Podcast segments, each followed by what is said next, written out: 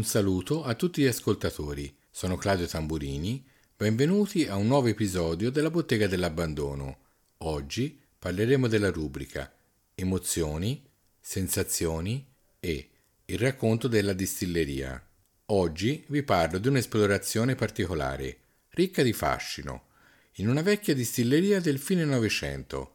Appena giunti al suo interno, siamo rimasti stupiti da questa meravigliosa costruzione all'interno di un perimetro rettangolare. Provate a immaginare una grande torre vetrata, una serie di vecchi edifici allineati tra loro. Alcuni erano adibiti ad uffici, altri invece a magazzini per stoccaggio di merci. Di fronte a queste strutture, dal lato della strada, si trovavano piccoli edifici, alcuni adibiti a rimessa di automezzi aziendali, altri a spogliatoi per i dipendenti. Alla fine del perimetro, dal lato dove si vede l'autostrada, possiamo vedere una delle parti più vecchia della struttura. Vi era collocata la produzione, che purtroppo ha subito molteplici crolli. Questo spazio lo abbiamo volutamente sorvolato a causa della presenza di amianto. Sono inoltre ben visibili i silos, ormai arrugginiti, con tutto il loro fascino. Non mancano le varie manichette, rubinetti, che servivano alle varie funzioni di riempimento e svuotamento dei silos stessi. Tornando indietro, visitiamo alcuni dei magazzini. In alcuni di essi troviamo alcuni macchinari dismessi ed arrugginiti. In altri, con nostro stupore, troviamo tantissime bottiglie, ancora nuove, avvolte nel cellophane, di varie forme e colori, lasciate lì abbandonate a se stesse, L'edificio successivo, a due piani, vi si trovavano gli uffici amministrativi, con qualche vecchia scrivania in ferro ormai arrugginita, faldoni di documenti riversati in terra. Ma la cosa particolare è che qui abbiamo trovato un locale adibito a bar. Sì, proprio così. Sembrava di entrare in un vecchio locale, quelli degli anni 70, con un bel bancone e alle sue spalle una scaffalatura con sfondo di color rosso, alternato a mattonelle di specchi, con ancora le bottiglie nelle mensole. Presumo che questo locale sia stato usato come locale di rappresentanza aziendale, dove i clienti potevano assaggiare i liquori prodotti dall'azienda stessa. Nel lato opposto vi troviamo una serie di costruzioni più piccole, nelle quali troviamo locali adibiti ai dipendenti, come spogliatoi e sala mensa, e un piccolo locale, penso, adibito a spaccio, proprio per i dipendenti. Al suo interno abbiamo trovato un piccolo banco con dietro tante bottiglie di liquore, molte aperte. Di fronte ad esso troviamo qualche tavolo. Magari durante una pausa o all'uscita del lavoro, se avessero voluto bere qualcosa, forse potevano usufruirne. Proseguendo nella nostra esplorazione, troviamo l'ingresso principale, sia per gli automezzi che pedonale, composto da una struttura importante, con tanto di casottino per il portiere.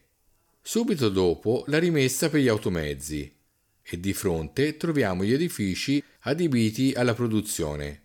Purtroppo i macchinari rimasti erano pochi e molto trasandati.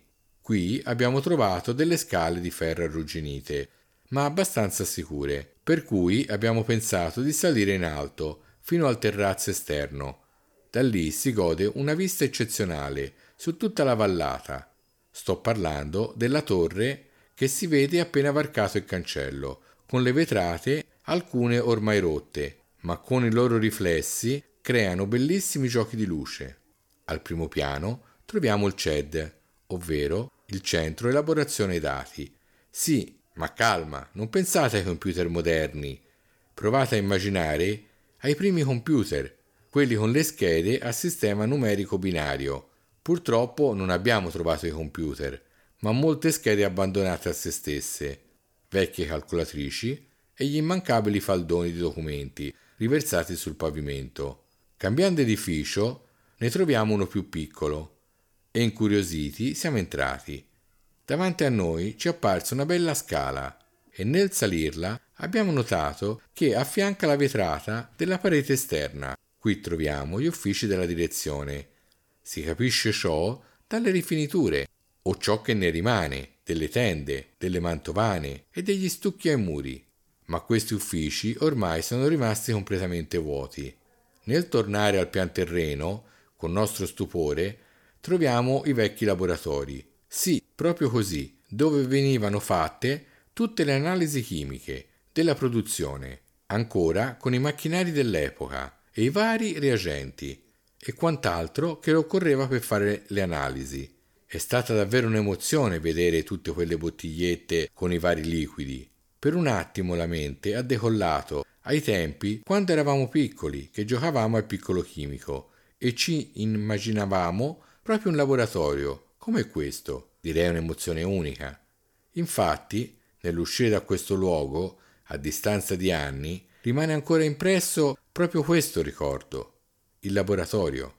Direi di concludere qui questa esplorazione con la speranza che vi sia piaciuta e ti invito a iscriverti a questo canale per non perdere i prossimi episodi della bottega dell'abbandono.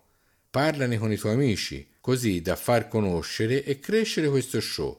Inoltre, non ti dimenticare di seguirmi nei social, troverai link nelle note dell'episodio. Dimenticavo, se ti fa piacere vedere le foto che ho realizzato, troverai il link nelle note dell'episodio. Ti ringrazio di avermi ascoltato, alla prossima puntata.